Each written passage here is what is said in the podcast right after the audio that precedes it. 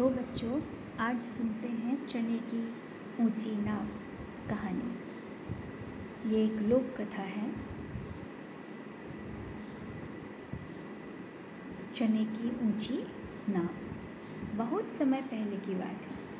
धरती पर अन्न अन्न यानी अनाज अपने आप पैदा होते थे। उनकी खेती नहीं की जाती थी। वास्तव में किसी को खेती करना आता ही नहीं था, इसलिए वो लोग नहीं करते थे।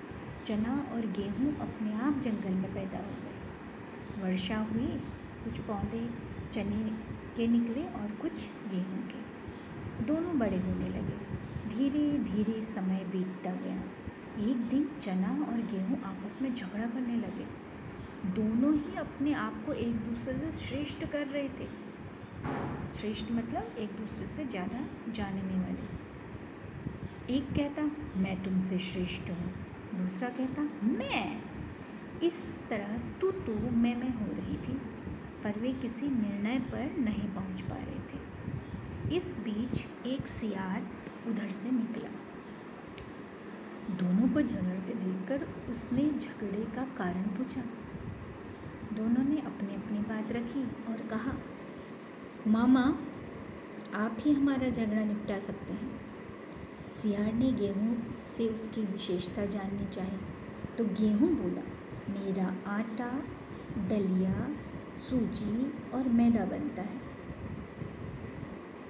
रोटी, पूरी, जलेबी, हलवा जैसी खाने की वस्तुएँ मुझसे ही तैयार हो की जाती हैं।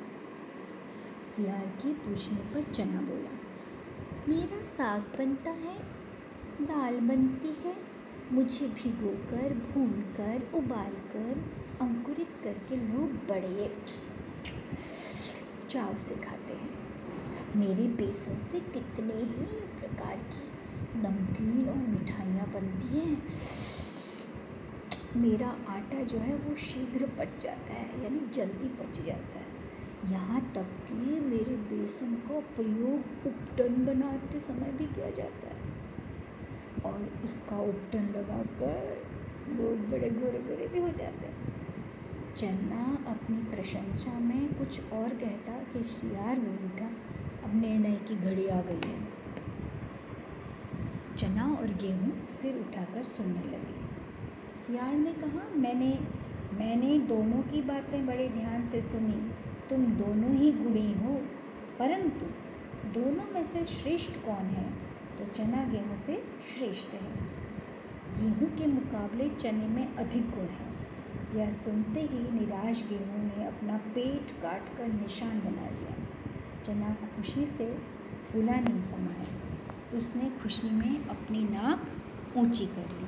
तो बच्चों, आपने देखा है चने की जो बनावट होती है? वो बनावट कैसी होती है? उसका एक एक जगह से एक भाग ऊँचा उठा रहता है, जो उसकी नाक है।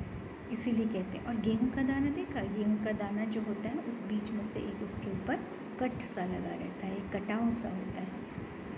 तो ये तो थी कहानी चने की ऊँची नाक अब आप बताइए कि आपको क्या करना है?